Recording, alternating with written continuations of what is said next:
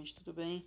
Uh, espero que vocês estejam todos muito bem, dando conta das atividades uh, do pré-aula de todas as semanas, né? E de todas as disciplinas que vocês têm uh, pegado esse semestre, tá? Para deixar aqui registrado, hoje eu vou fazer um podcast para vocês muito pautado em um teste, um teste de aptidão, né? É um teste de aptidão muito conhecido, né, é o, o BPR-5, que é a bateria de provas de raciocínio.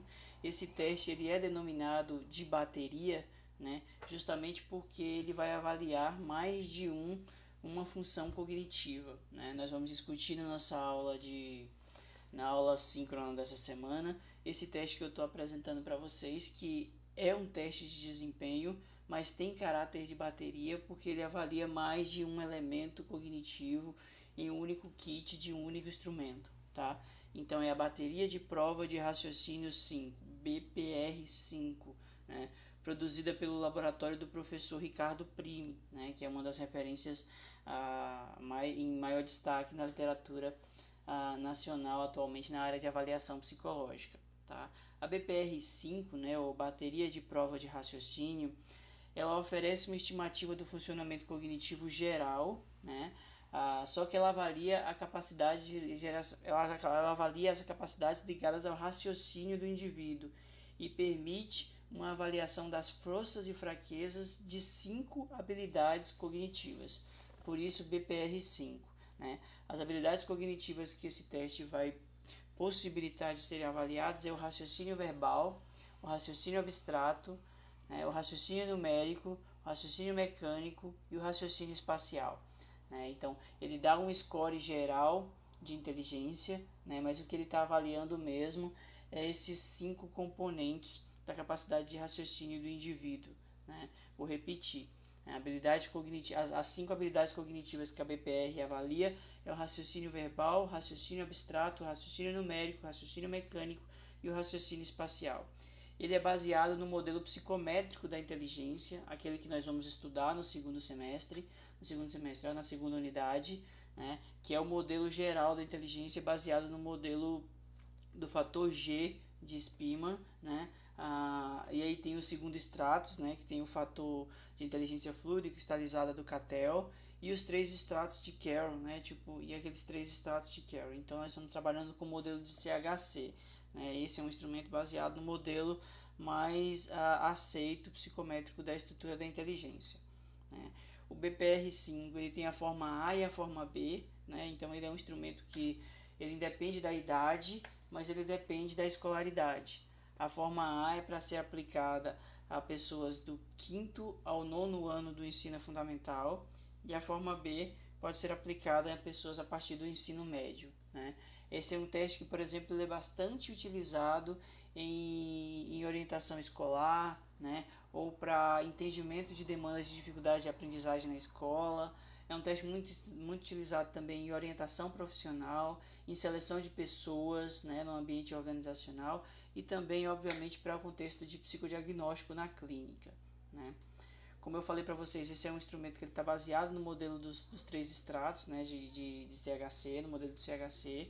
Então, a, a base dele está na inteligência geral e nos componentes fluidos e cristalizados da inteligência. Né? Sendo que a inteligência fluida é aquela capacidade de raciocinar de forma flexível, se adaptar diante de novos problemas, resolver, resolver problemas novos sem a ajuda de conhecimentos prévios e enquanto a inteligência cristalizada ela depende das experiências da pessoa, né? mas todas as experiências, experiências ah, culturais, sociais, ah, de escolaridade, experiências de vida de forma geral formam né, e descrevem ou denominam a, a inteligência cristalizada da pessoa. Né? Depende de fatores de exposição, por exemplo, a cultura e a educação. Sobre os cinco componentes da inteligência não da inteligência, mas sobre os cinco, os cinco construtos né, que é avaliado pela BPR-5, o raciocínio abstrato é aquele mais geral, né, que é a capacidade de estabelecer relações abstratas em situações novas para as quais, possui, para, quais, para as quais o indivíduo possui pouco conhecimento previamente adquirido. Isso é raciocínio abstrato. É uma definição muito próxima do que a gente chama de inteligência fluida. Né? Já o raciocínio verbal, que é outro componente que o teste avalia, né? Ah, ele vai avaliar a extensão do vocabulário da pessoa, a capacidade da pessoa tem de estabelecer relações abstratas entre conceitos verbais. Né? Já o raciocínio espacial, que é o terceiro, é a capacidade da pessoa tem de visualização, né? isso é, de, de, representar mentalmente ah, figuras ou espaços e manipular essas informações para, por exemplo, conseguir ler um mapa ou decorar um caminho. Isso é raciocínio espacial.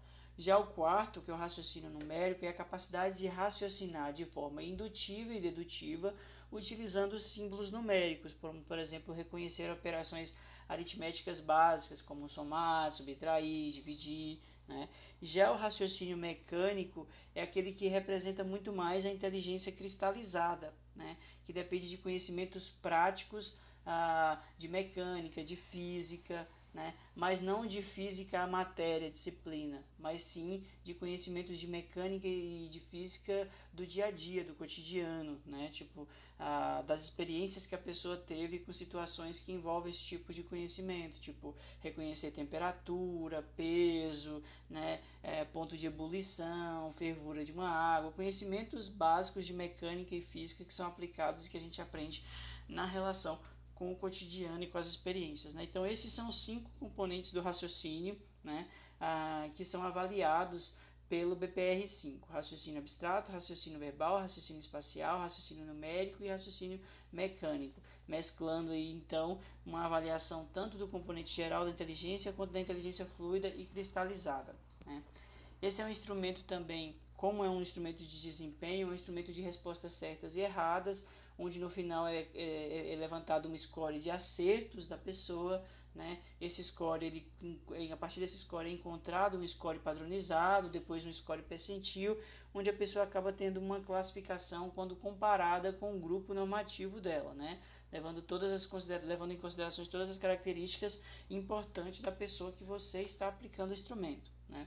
O material desse teste, ele é composto é um kit, né? E ele é composto por um manual ele vem com 10 cadernos de aplicação, um bloco de resposta né, ah, e um crivo de correção também. E esse instrumento ele possui apenas a correção informatizada, né, disponível gratuitamente para as pessoas que compram o teste pela editora que comercializa ele, que é a editora Pearson. Né. Ah, Sobre esse instrumento também, eu vou deixar essa tabelinha, eu vou, eu vou, eu vou criar uma tabelinha e vou disponibilizar uma tabelinha com as definições dos cinco tipos de raciocínio avaliado por ele para vocês. Vou disponibilizar em imagem no nosso grupo, tá? É um teste que está favorável pelo SATEPSI atualmente, né? E o kit completo dele, o mais barato que eu encontrei, foi, ficou no valor de R$ 723,30, né? 723,30 né? 724 reais na verdade. Né? Ah, uma bateria de raciocínio modelo mais atual da inteligência que avalia os componentes de raciocínio, né? como eu fui descrevendo para vocês, e baseado no modelo ah, do CHC, né? da inteligência geral, inclusive. Gente, esse é um instrumento que eu reparei para vocês essa semana pelo fato de ser um teste com caráter de bateria, né, por medir aí vários componentes da capacidade de raciocínio tá bom? Espero que vocês gostem, pesquisem um pouco sobre a bateria também na internet, principalmente artigos se vocês encontrarem, né? E a gente fica com mais esse ponto de discussão para nossa aula, nossas aulas de sexta-feira, tá bom? Até lá e boa semana para vocês, bons estudos.